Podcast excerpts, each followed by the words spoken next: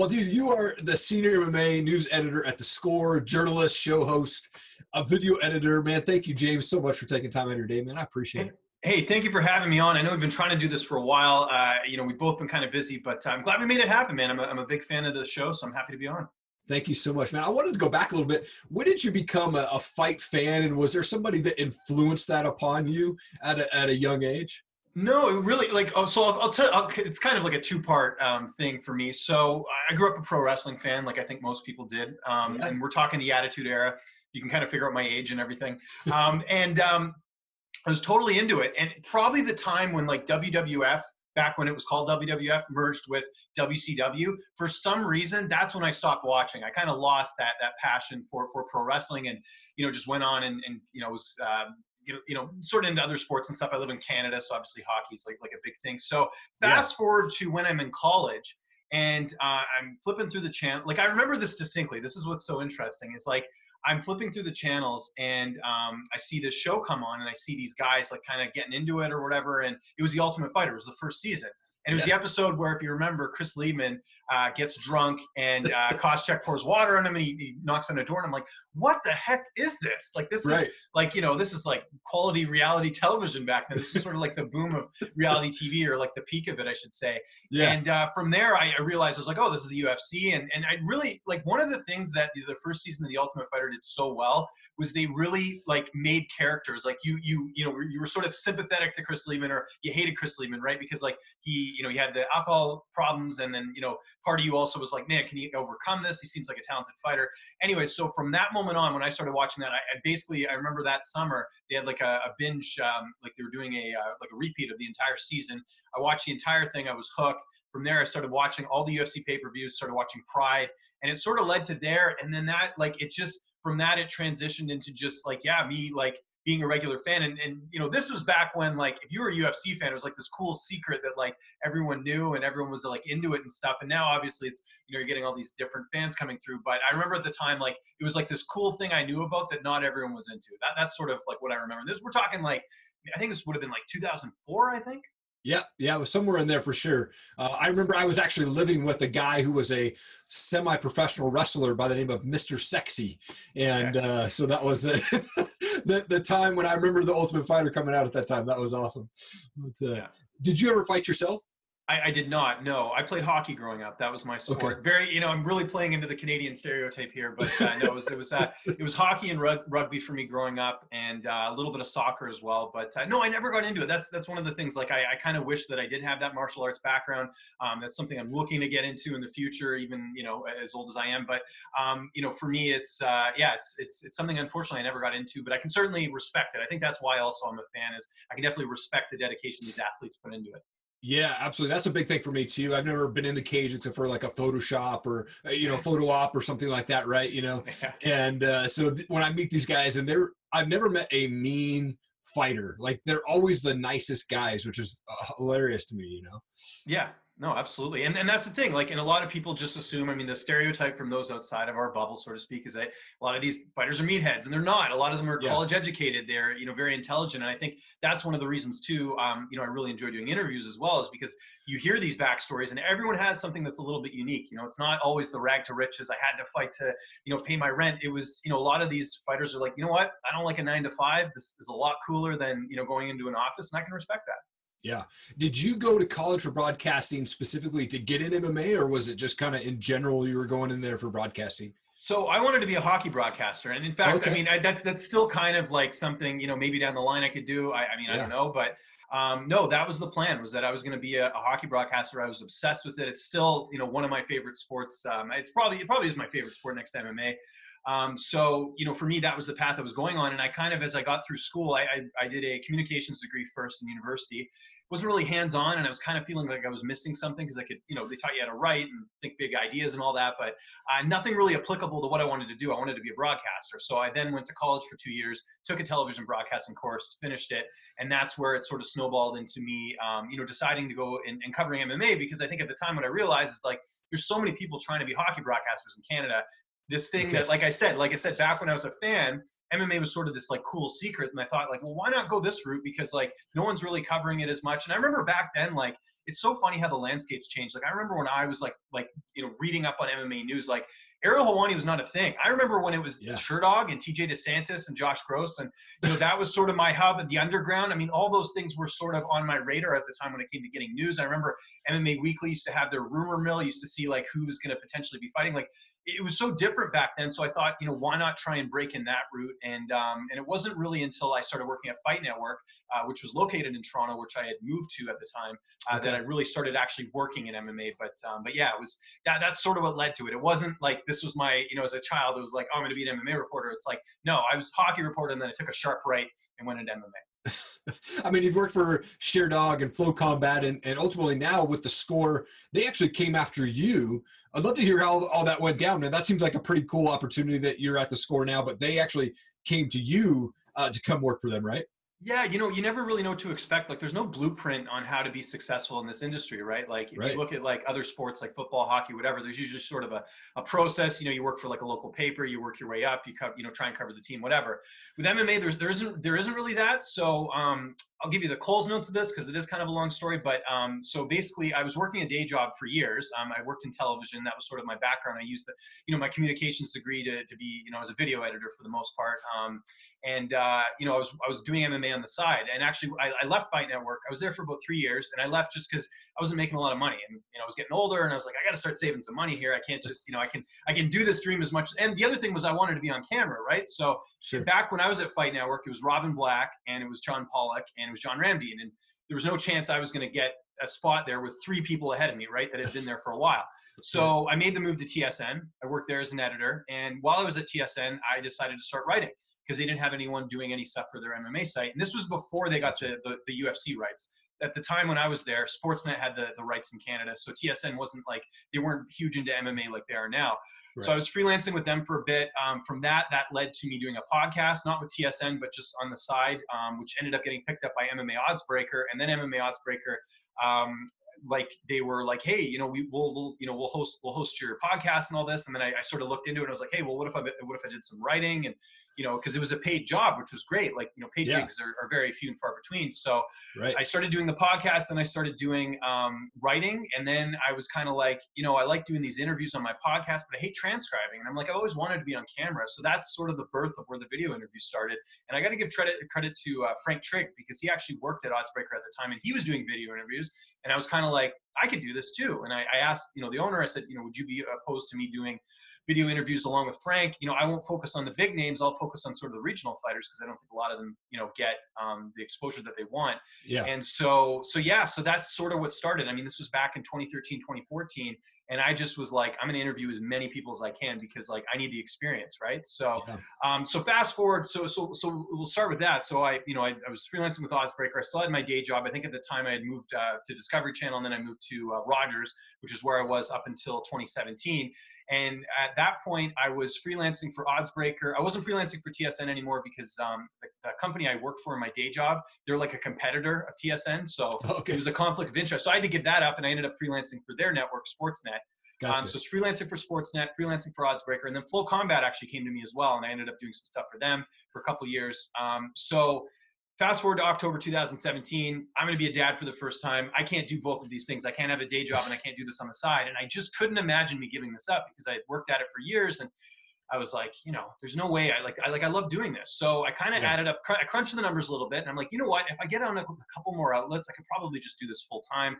Yeah, I'd be losing the benefits and all that, but like, I really love doing this. Like it'd be worth the move. So I took yeah. the leap got on with Fightful, got on with Fansided at the time, and uh, yeah, I did that full time. I, I, switched a couple outlets here and there. I substituted uh, Fansided for Sherdog, um, and and you know I picked up some other outlets. Turf House, which is a CBD oil company, uh, brought me on to do some interviews for them. So I was basically freelancing for about six websites up until May of this year, and I was fine doing that. I mean, there's always struggles when you're a freelancer. You never know if there's always going to be work, and it's always right. unpredictable. But what I liked about being a freelancer is that if I ever got let go from a position, I'd still have income coming in, and that was always nice. I mean, the pay wasn't amazing, but it was enough where you know I could support my family. So fast forward to May, score comes at me, and I was kind of under the mentality like I'll only take a full time position if it's something that fits. So when the score came to me, they're like, you know, we're interested, we want to build our department, all this, blah, blah, blah. And I said, okay, well, here's what I do. I do video interviews, as I'm sure you guys see.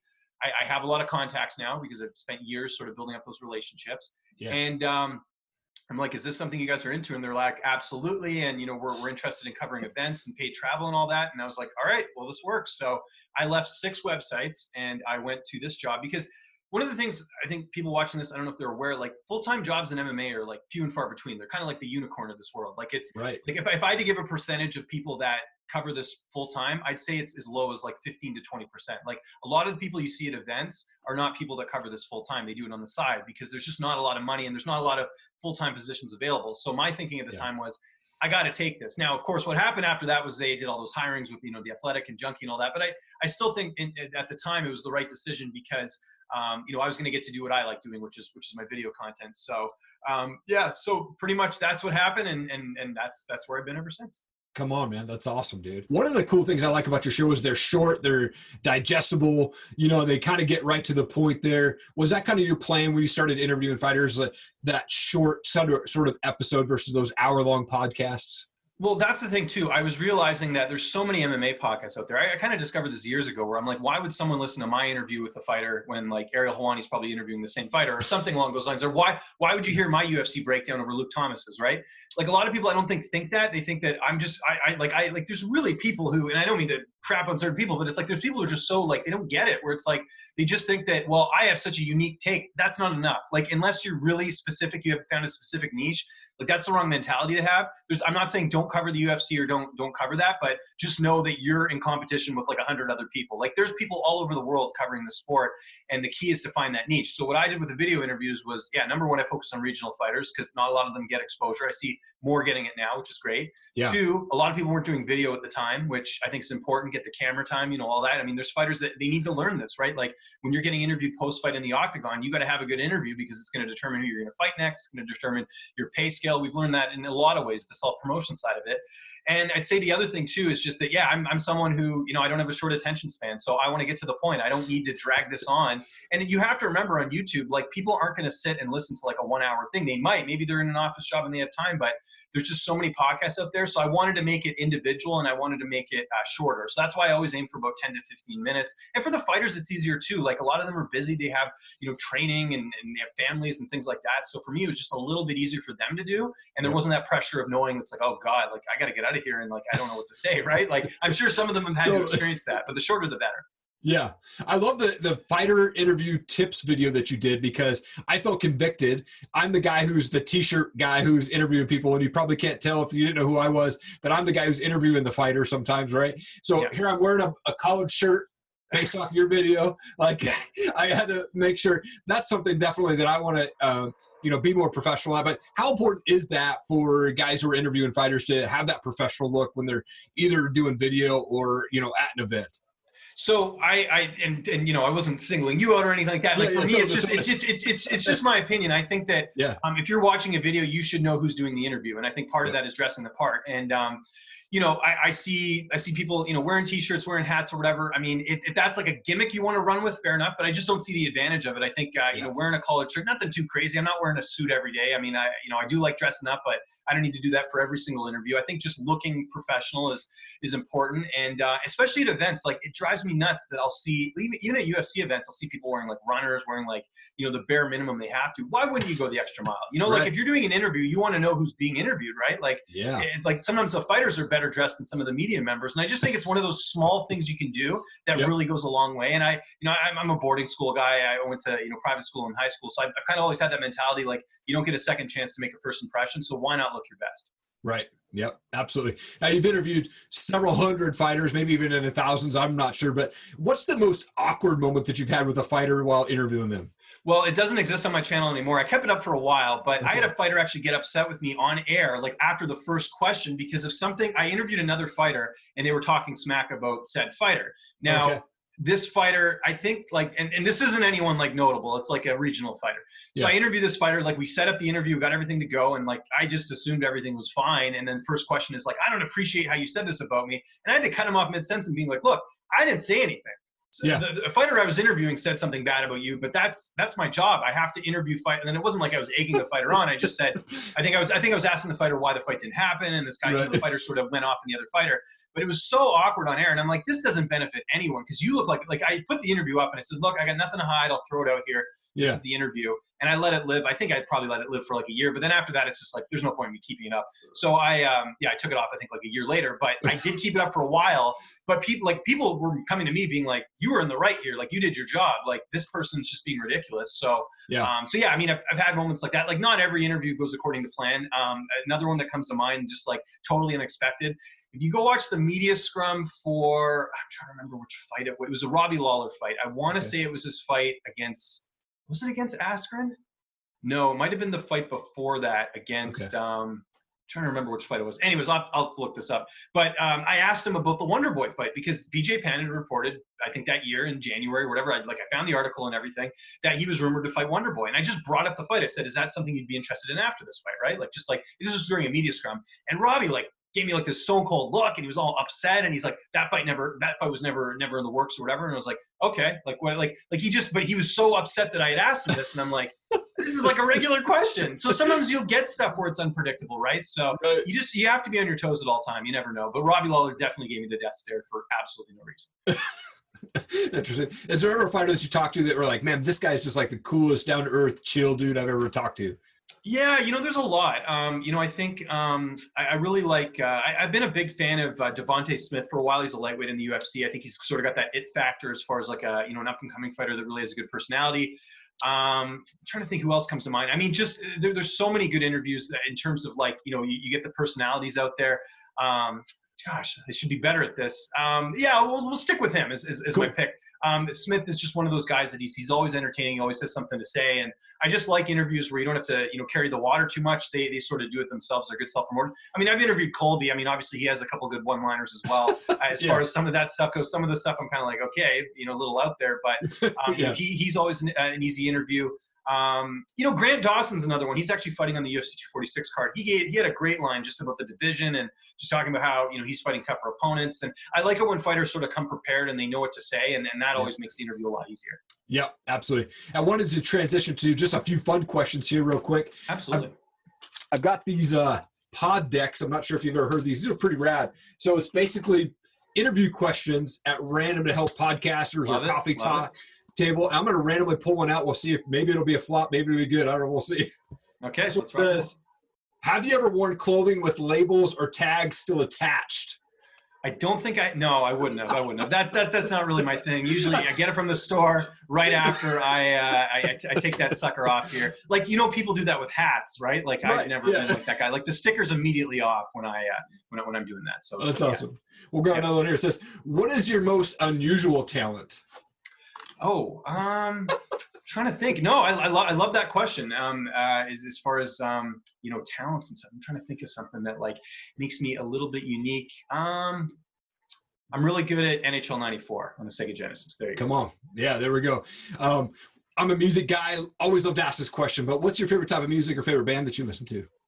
You know, I, it's kind of a variety. I really like. I'm I'm very nostalgic. I like a lot of the '90s grunge music. Um, you know, I've yeah. seen Pearl Jam in concert a few times. I saw Soundgarden when they, you know, got back together, and, and this was, you know, before Chris Cornell unfortunately, uh, you know, passed away. Yeah. Um, I'm a big fan of the grunge music because it brings me back to my. Day. And I also am from the West Coast, so it was obviously big here when I was growing up. Uh, yeah. Seattle is like three hours away from where I live, so um, yeah, I'd, I'd, probably go with grunge music. As far as like like a favorite album, I don't think I have one, but I definitely like anything from the '90s grunge era, Pearl Jam, Soundgarden any of that stuff, sign me up. I'm, I'm, I'm totally down for that. Two more questions for you. What's the best part about being a dad?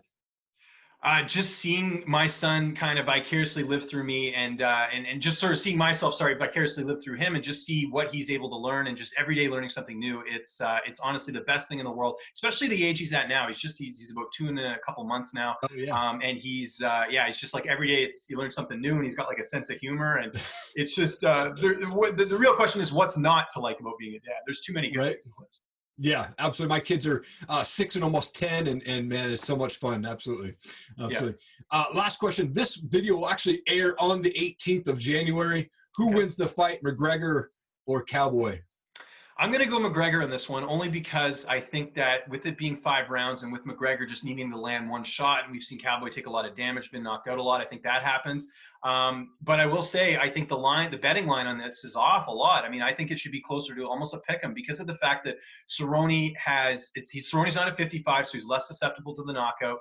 Yep. He's got exceptional cardio. Um, you know, that's one of the things people don't talk about. This guy can go five rounds. McGregor's had some cardio issues in the past.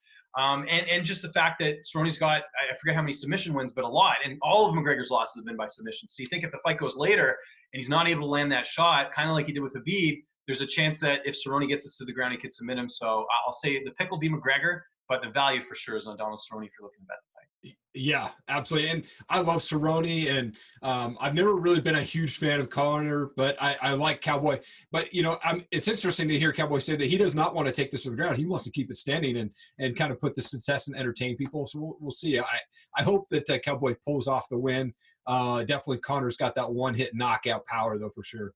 And you got to think the UFC knows what they're doing with this matchmaking because there's a lot of different opponents that they could have put forward. And I see a lot of people yeah. complaining about the Cowboy matchup, but you guys have to remember that like this is a business. Conor yeah. loses another fight, that's bad for business. You know, Ronda Rousey. I always bring up this example. Ronda Rousey could have fought anyone else on the roster after losing to Holly Holm, other than Amanda Nunes, and she probably wins. She fought the worst. She not only fought the toughest pound for pound best fighter ever in Amanda Nunes, she also tried to stand and trade with her. Mind right. you, Nunes is a good ground game too, but I always look at that as an example of just a bad business decision. And I know Ronda sort of pushed for that fight, but come on, you there, there's there's nothing wrong with a tune-up fight every now and then. Just ask Aaron Pico.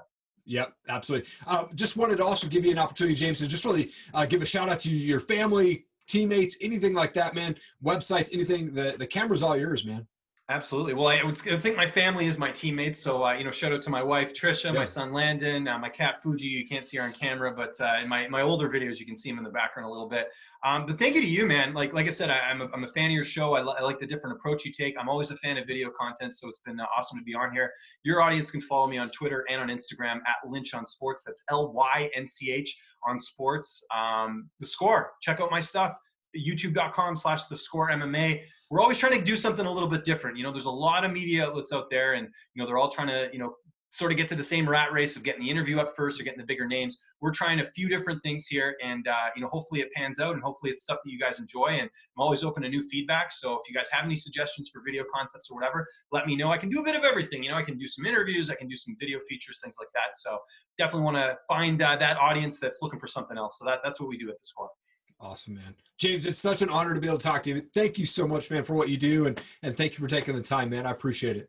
Thank you for having me on, man. I look forward to. Uh, it. Guys, thank you so much for hanging around. Really appreciate it. If you'd like to see more videos from Top Rated MMA and the Bearded Biz Show, please click the playlist and also hit subscribe to our channel. Become part of the Top Rated MMA and Bearded Biz community. We would really appreciate your support. Also, please leave a comment below. I will read and respond to all of them. Thank you so much. Have an awesome day.